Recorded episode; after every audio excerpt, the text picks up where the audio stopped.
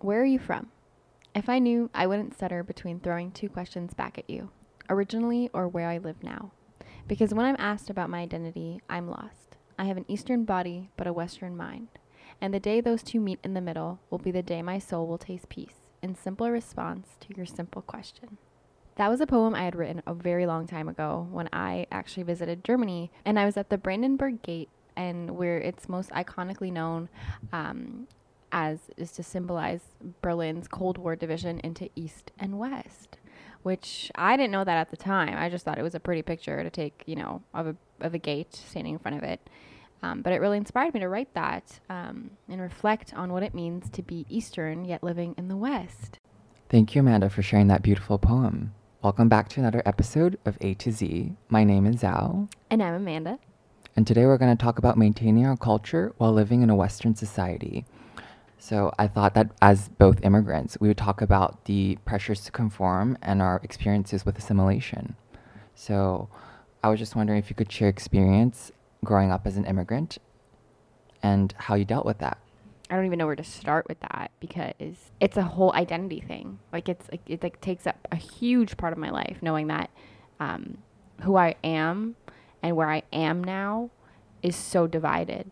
It's just it's such a big thing um, that I think a lot of immigrants are either aware of, and some of us aren't until even like like maybe till they die, even they don't realize it. But um, I'm fortunate enough to realize that there is a tension um, between uh, my identity as an Iraqi woman um, and as a Canadian now, as a Canadian citizen. So I've been a Canadian citizen for about, I don't know, 15 years, I want to say.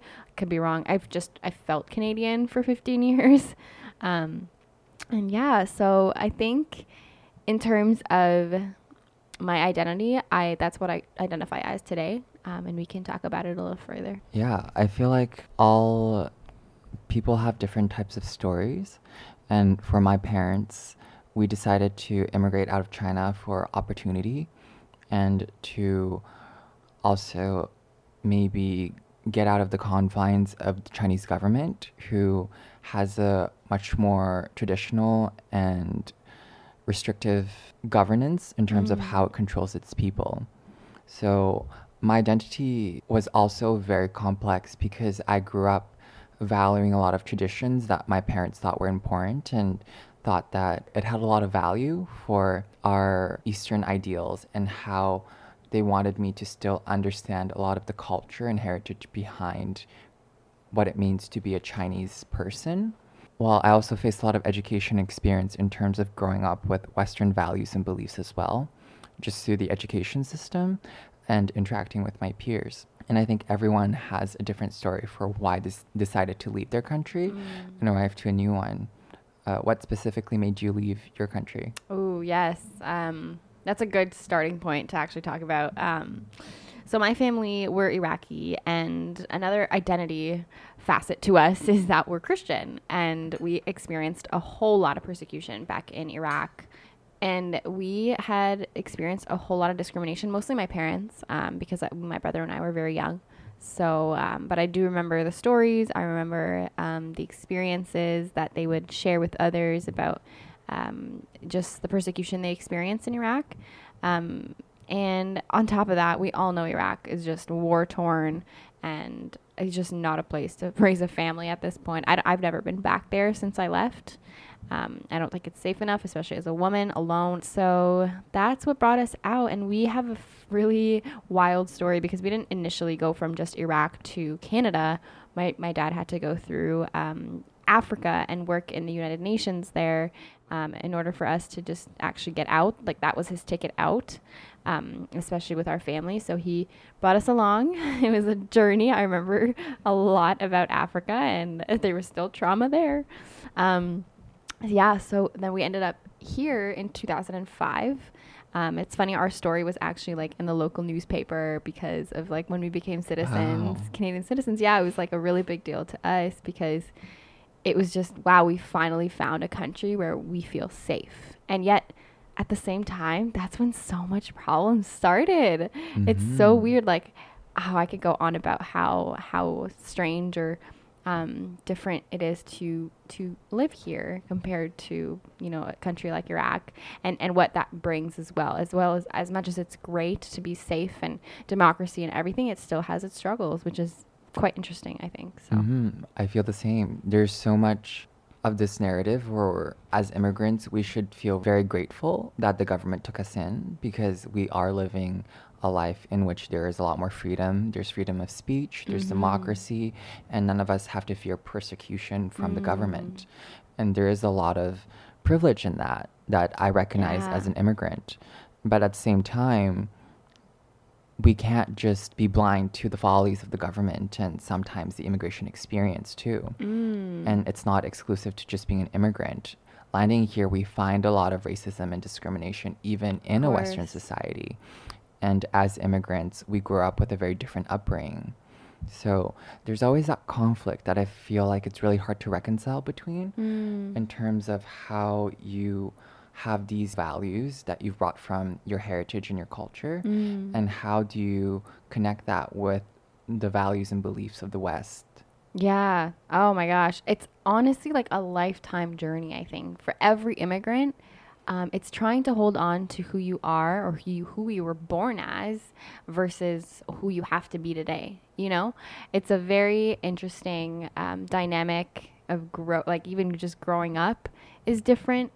Um, I could. There's so many stories of when I was in school and how my immigrantness was different. You know, made me different than my peers because, like, I don't know, values like not sleeping over and like things like that. I missed out on on a, a lot. Um, not that's not to say it was either a good thing or a bad thing. Like, there's you know, I'm thankful to my parents for how they've raised me and how they've managed to even get through a new society and and adapt and keep us safe at the same time. Like I'm so thankful. Um, but there is just so much um, that has happened throughout my life that that has made me distinguish that there's a difference between how I've grown up as an immigrant versus somebody who just grew up in their own country. Um, I, I often question or think to myself, like, I wonder how life would have been if I just was born in Iraq, lived in Iraq, was raised, you know, had a family there, and whatever. Like, would I have similar tensions? Would I have, um, I don't know, more global outlook or not? Like, it's just so interesting, you know? i totally feel that because as immigrants we have a very broad perspective in understanding how it feels to grow up in different cultures Mm. and i guess we were lucky and also unlucky in the sense that neither of us stayed in our home country where we were born for very long before we immigrated to canada Right. So we weren't able to embed ourselves as much in the culture so as much as i can speak mandarin oftentimes i have difficulties writing it and Mm. understanding some of the historical some of the cultural nuances behind what china's motives and actions are Yeah. Oh, language is so big. Like once you lose your language, and, and oftentimes a lot of immigrants do, you just lose so much like a part that's part of you. You know. Um, I've, I've often struggled. I, I only understand Arabic. Like I don't write or read in Arabic. I wish I did. Um, and I also have Assyrian in me. Not not a Syrian, Assyrian. we'll get into that some other time. But it's a whole other um, culture. It's it's the indigenous people of Iraq, and I've off I've never had the chance to really connect well. First, I didn't have the opportunity to be raised around that language. My my mom's side of the family never grew up around me. We they were in Iraq, not not until recently. So um, it's been often like very, even though I wasn't raised in Iraq, I still feel Iraqi because of the people around me, right? Like my family or the church community I grew up in, uh, very Middle Eastern. So it's uh, yeah. It, it, almost feels like I need to learn my language in order to fully fit in or fully adapt to that culture because you know we, we know english fluently so we're fine um, we Mhm. know the culture the canadian culture um, so it's like losing i'm feeling like i'm losing a part of me um, Yeah, it's lacking behind yeah Exactly. Language connects us in so many different ways, and it's the Mm. key to having open and honest communication. So, Mm, yeah language or not knowing that language is a barrier to understanding people as much. So, I do have a lot of regrets in not maybe studying Mandarin as much because as a child and as an immigrant growing up, I felt a lot of shame surrounding my status as an immigrant. It felt like my culture and heritage was something foreign and something that was what alienated me from my other peers Yeah. because I don't know if you ever had this experience of bringing maybe like uh, food from your native country to school, Yeah. and then the kids, maybe out of pure curiosity or something, but it wasn't purely out of malice, would oftentimes make fun of your food, ask questions surrounding it, and you would just feel so much shame because you weren't eating, I don't know, like a white sandwich or something. Yeah. Oh, I'm like getting all emotional. hmm So I think right now there is a lot of trauma and also a lot of work that we have to work around in terms of peeling the layers and understanding how we can reconnect with our culture because I felt so much shame that I didn't want to feel Asian or feel Chinese Right. especially since I was one of the very few people of color in my school as well. And as much as I tried to fit in, I was visually different. Mm. Oh my gosh, yes. Especially when you are surrounded by, you know, people like my parents who didn't want to live in Iraq because they've been so traumatized. They're like, it's almost like they wanted to cancel their own culture. You know, they wanted to just be like, nope, this isn't who we are and this is not who our kids are.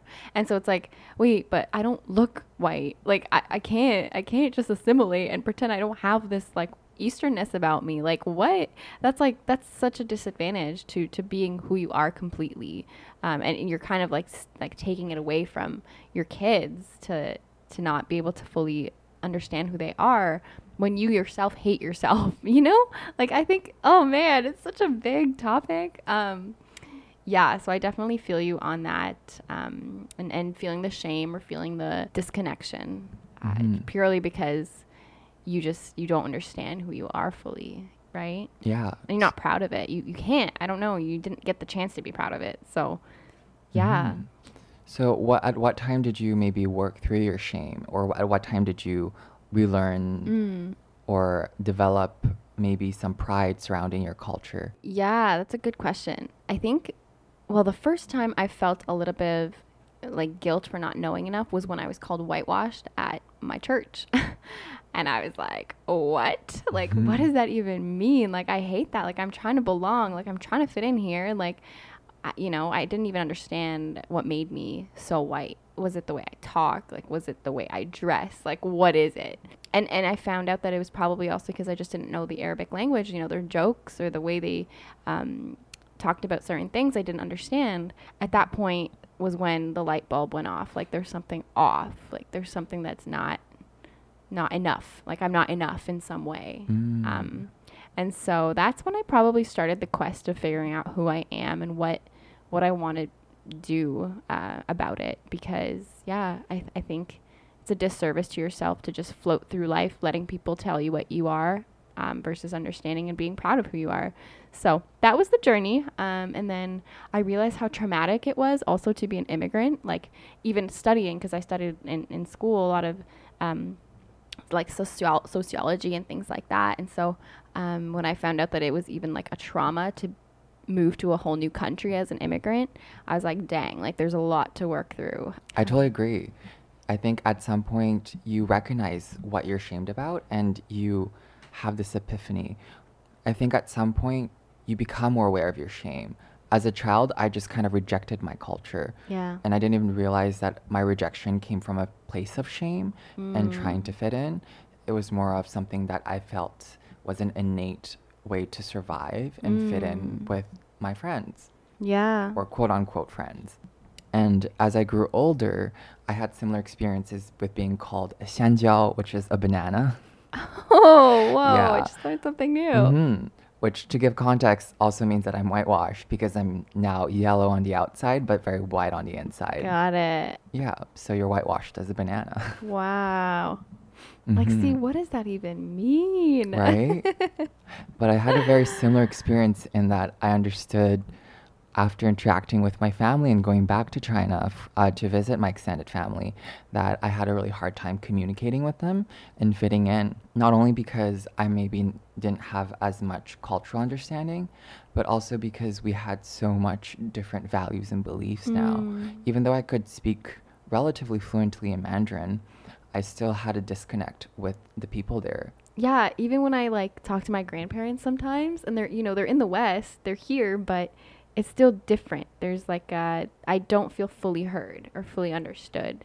And you know, maybe it's also the age difference or whatever, but I get the sense that a lot of the times it is a cultural thing. It's it's an understanding. It's a misunderstanding rather that uh, yeah, you're you're different and you don't know how to relate fully to your culture. mm-hmm. So, what are some instances in which you try to unpack that misunderstanding and create more open communication now that you have more experience?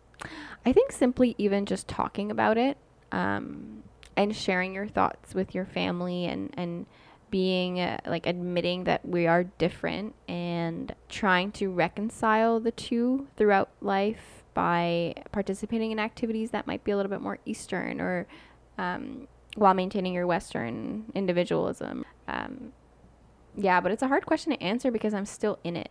Mm-hmm. I'm still in that journey. So. Yeah. Me too. I feel like it's so hard to unpack because we're both going through a journey. Yeah. And I don't know if I'll ever be in a place where I'm comfortable enough to feel like this is where I feel settled. Right.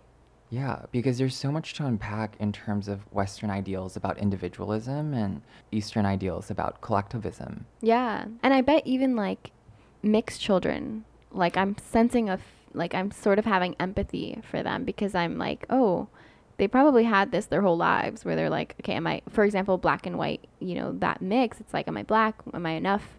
Am I white enough? Am I black enough? It's, yeah, I don't know if we'll ever be fully settled on that. And we don't want to choose. And so, yeah, it takes us to like individualism versus collectivism, like trying to choose if you want to be like a little more, um, independent or surround yourself with more culture and people. Like mm. it's, it's, a mm. lifestyle thing. It, it yeah. ends up being that. And maybe we should contextualize individualism and collectivism. So, in individualism, I feel like growing up in the West, I understood that people were very independent and that as much as you could love your family, people were living their separate lives. And once you became an adult, there was this degree of separation.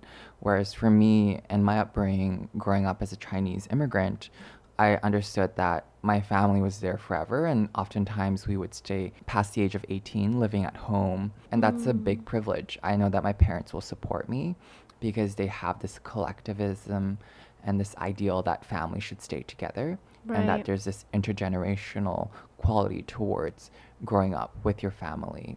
So, what are some of the collective ideals that you've had and that you think are valuable to you currently? Oh, man. If I could just like dwell on how long it took for me to convince my parents that I want to move out. Oh my god. Not even just my parents, my whole community had something to say about it. It was ridiculous. I mean, I'm a Middle Eastern woman who wants to move out before she gets married, and it's not for school. So it's like, what is she doing with her life? Like, why is she abandoning us? And it was so much conversation around that. Like, oh my gosh, the woman of the like the little girl is leaving and and this is awful and she's not going to be there for us and whatever. And there's still that sentiment sometimes where if I want to move further even, they're like, "Oh my god, we've lost her." Like it's this sense of just like attachment that we have in the East. Even when I went to Jordan, I felt it and I, and I liked it. But at the same time, it's like my Western, my Westernness is tugging at me, and I'm seeing how individualist people are, and and they're happy and traveling alone and doing all this stuff, and it's like that's part of their culture in the West, and so I can't help but but be dragged into that because I grew up with it, right? Like I went to school in the West, so I learned the Western values. Um, so a lot of you know our whiter friends, I guess they they don't have a problem when they move out. It's like normal. Like at 18, you move out, you go to college, and you get a job. You go on with your life, whether you're married or not. For us, it's like what, like huge. Mm-hmm. So yeah, there's so much of this inner conflict because as kids, we understood the Western society of being independent once you become an adult.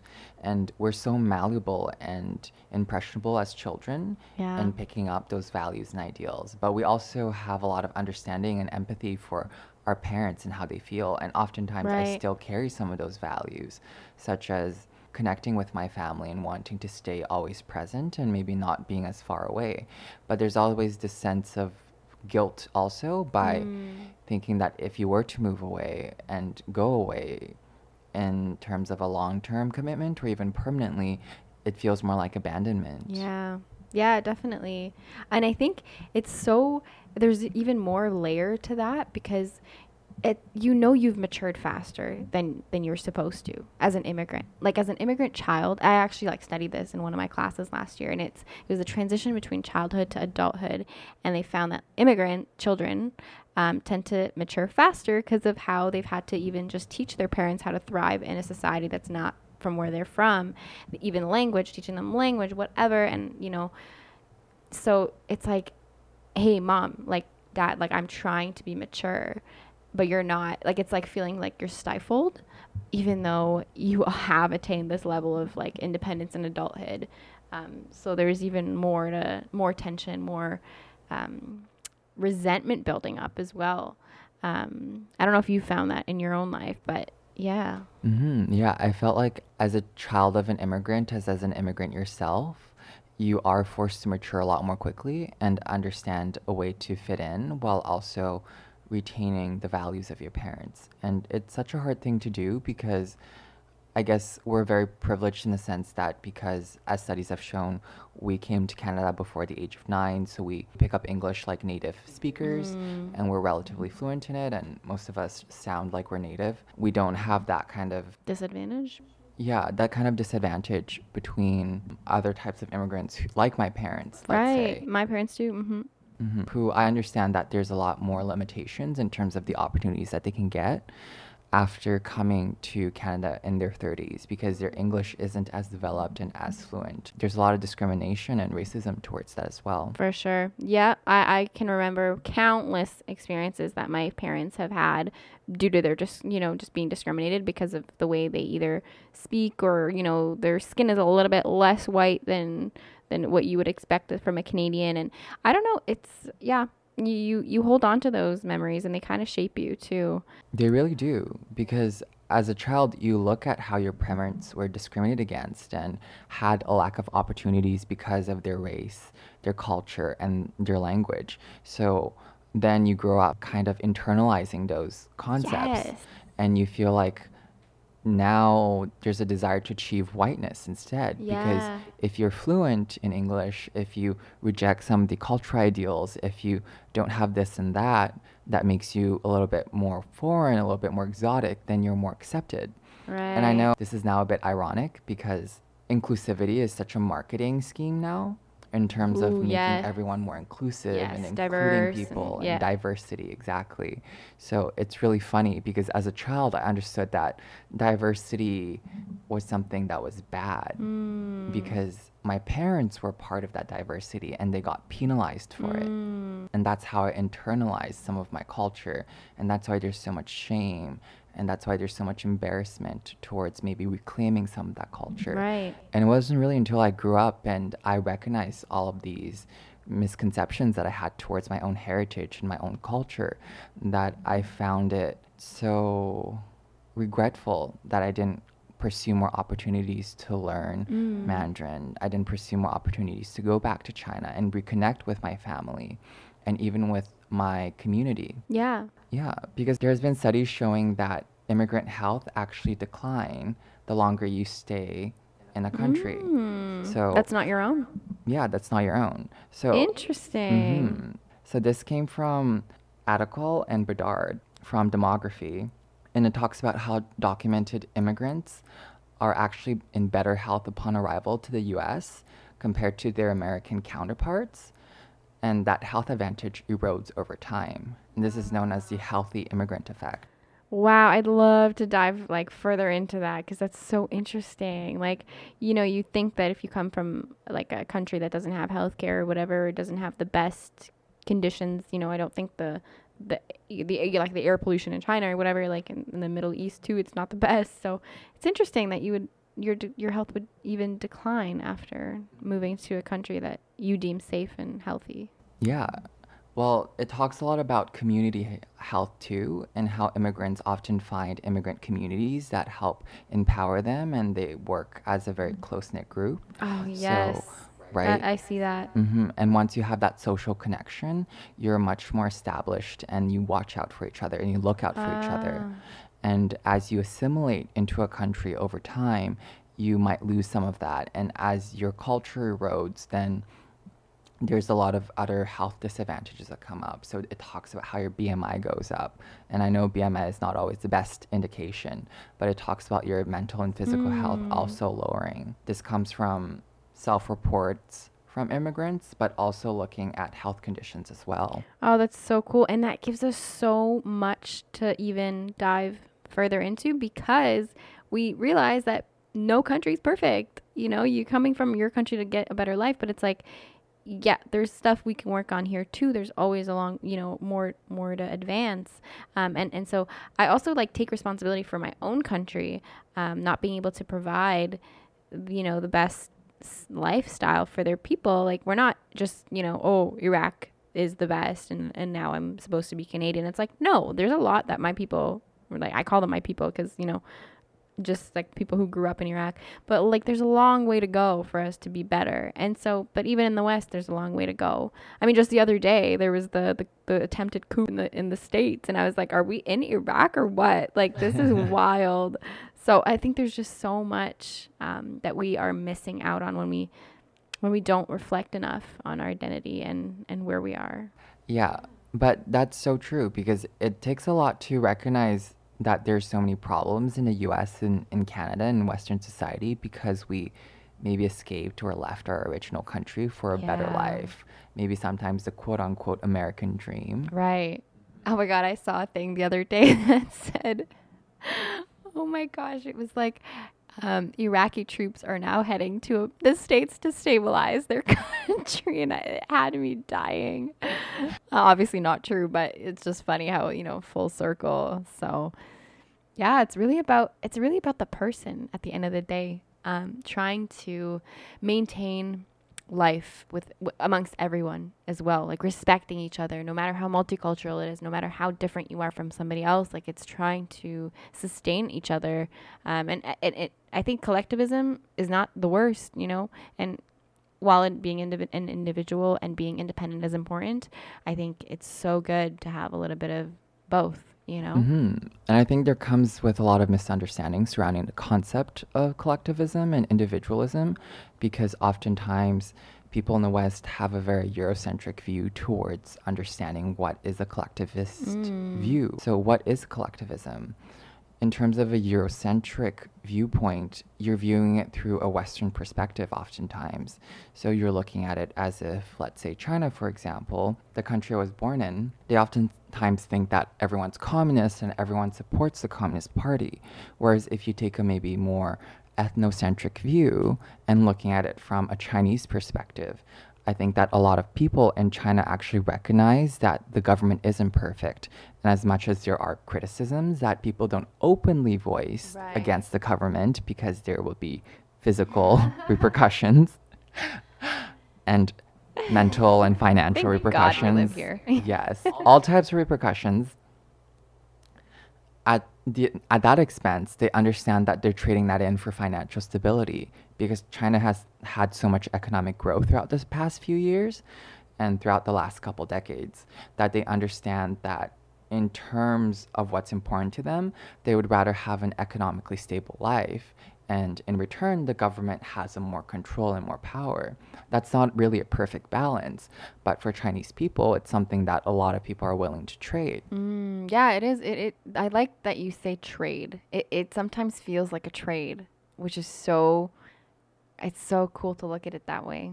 Right, because like Western democracy isn't perfect, right? No, not at if you look at America, systemic racism, and even in Canada too, systemic racism, discrimination still runs Mm. rampant. I do want to say about that topic really quickly. It's such a good one because, you know, immigrants im- they immigrate, they don't really think about the history of that land or whatever. They just kind of go so that they can get a life. Like they they just need that safety. They their primary needs are very influential of their decision making, right? So when when you get here and you realize, "Oh, actually, people don't want to celebrate Canada 150 here." You know what I mean? It's like what what's that about? Like why wouldn't you be thankful to be Canadian? Like I love this land. I love the opportunities it's given me. Like what? So it's very confusing for immigrants and Canada has a lot of immigrants. So I'm seeing that like even indigenous um, the problems that they're facing are not being heard mostly because people are still sort of in that immigration phase where they're not even listening because they don't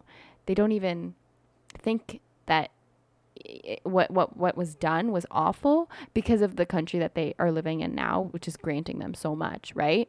So I think that's such an interesting topic because you know I, I was in a class once and I had, you know they were talking about it and they said we shouldn't celebrate it. And I said yeah that's yeah now that I'm an immigrant who understands it's taken me 15 years to understand and that's because I was in school. So I don't I can't even imagine what people um, how how they're wrapping their heads around those problems. Yeah, that's true because I feel like my parents are grappling with their own internal conflict upon facing racism in Canada. And mm. they think that even then, Canada provides a lot of opportunities. Yeah. So it's very hard to understand the context behind the discrimination and the abuse and the oppression that Indigenous people have faced throughout the years. And that maybe sometimes it's not always best to celebrate Canada Day because it's actually rooted in a lot of suffering mm. and in a lot of oppression for a certain group of marginalized people. Yeah, but it's like you can't expect people right now to even um, kind of turn the gears in their own heads because they're still stuck in trauma. Like they're still processing. I can't imagine my parents thinking about this right now while they're still stuck in so much that's happened to them. Um, yeah, so it's like we we can do better still though. Now that we have an understanding, it's part of our identity now. Like we're we're we're supposed to be helping um, in the history of this land because we live in it and we are citizens and we care. So, like, I mean, I guess this is home right now. Um, and I think wherever you go, if you make it home, you should take care of it. And so that means taking care of the people, the original inhabitants or whatever. So, but it's an interesting topic. Yeah, and in terms of having these values and having these understandings, do you think that for the next generation, potentially if either of us have children, we would be able to pass them on more, or do you feel like our culture erodes more as we stay in Western society for longer? Um, I think we're heading in a good direction because I know that there's a lot more people who are, you know, woke in terms of like, you know, there are problems that we need mending and reconciliation a lot more. So I think I would pass that on to my children. I'd be like, hey, we're actually on land that's not even ours.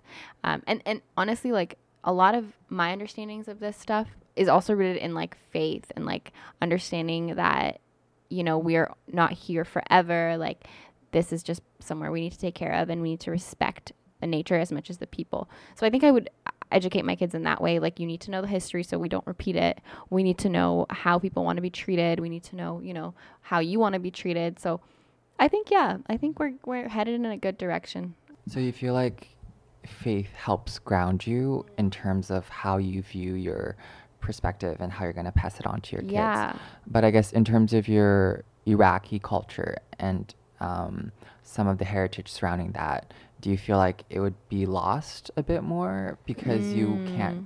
or because let's say like you and I were not as educated on our native language and we're not as educated on our culture either. Hmm. Do you feel like that aspect would be lost? So they might understand and gain more cultural context, but they might lose some of that cultural heritage that we received from our parents. Yeah, I honestly think I fear that it's going to stop at my generation. Like my Iraqiness is going to stop here. Mhm, me too. right? Like, oh my god, it's such a fear because I don't can't pass down the language. I barely know it. Like, what? I can't pass down the culture. I barely know how to cook the meals. Like, so I think that's a huge like like it really snaps you into reality. Like, oh my gosh, my like one part of my identity might actually die like in the next generation, and I can't really do anything about it right now.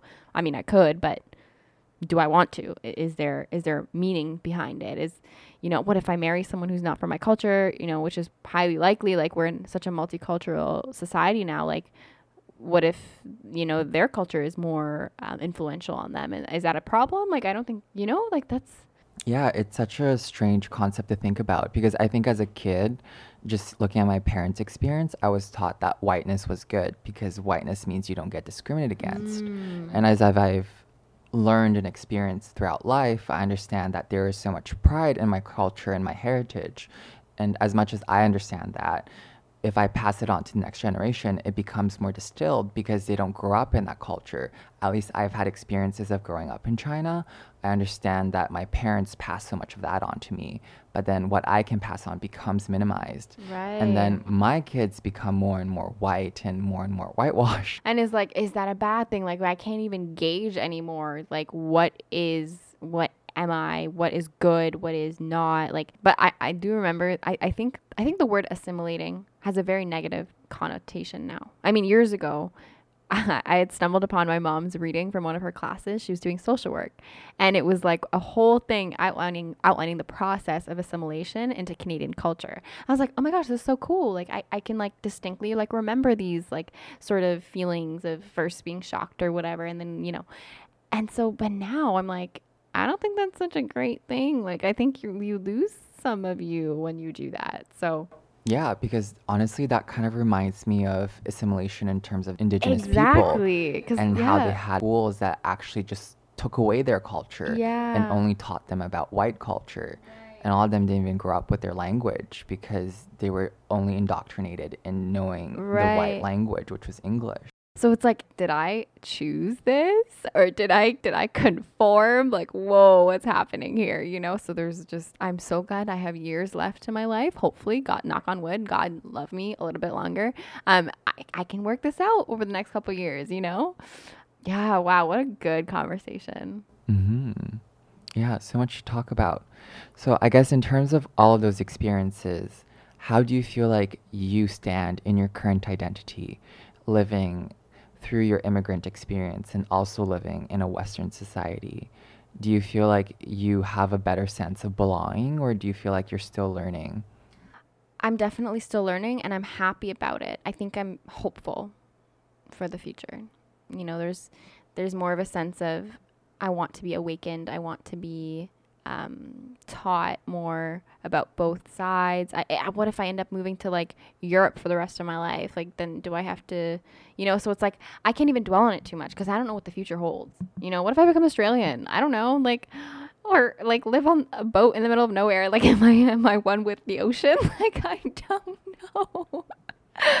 it's so hard to say. But But what about keeping you? an open mind. Yeah, I am keeping an open mind. Yeah. I think that for me, I do feel like I now have more security in terms of who I am and my identity and my sense of self. As a kid, I felt so conflicted because there was this rejection of culture and this shame and fear around being too Asian and being too Chinese. Hmm. And as I've grown up, I've regained pride and I've been able to regain a lot of the lost understanding and knowledge behind that cultural heritage by educating myself, by talking to other people who have experienced similar situations, by interacting and reaching out more to my parents and to my family who's still living in mm. China, and by even going back to China. I feel like I am now much more open to accepting both sides of who I am. And because of my perspective, I can recognize that there's both benefits and positives to living in Canada, and there's benefits and positives to living in China as well. And there's values in both of our beliefs and both of our ideals. And I'm still growing as a person. So Mm. I'm open to the possibility of learning more and hopefully gaining even more of a sense of self and seeing just where life takes me. Yeah, ditto. Yeah, throughout my travels, like the closest I've been to the middle to Iraq is the Middle East, which is Jordan, like Israel, Palestine, and so, yeah, I can see that there's good there too, and and it's not. I can't. I don't want to reject either things that have made me who I am. You know, I want to kind of be comfortable with them, um, and like cruise, cruise on, like keep learning, keep keep growing. Like that's what it's all about. I think. So, on that note, we hope that for anyone who's listening, you were able to learn a bit more about our experiences growing up as immigrants and maybe learn something new about what it means to have different types of heritage and different types of education and different types of values and beliefs by growing up in a Western society while having different values. hmm Hopefully, some of them, you know, resonated as well. And we'd love to hear some of your stories. Like, we know everyone has a story and it's important to share. Otherwise, we wouldn't even be here. Um, so let us know. We'd love to learn um, and grow, even like in community with people who have had similar experiences. It's important to surround yourself, you know, with, with people that understand you. So, Yeah. On that note, thanks for listening. Can't wait to continue the conversation. And we'll see you next time from A To Z. Bye.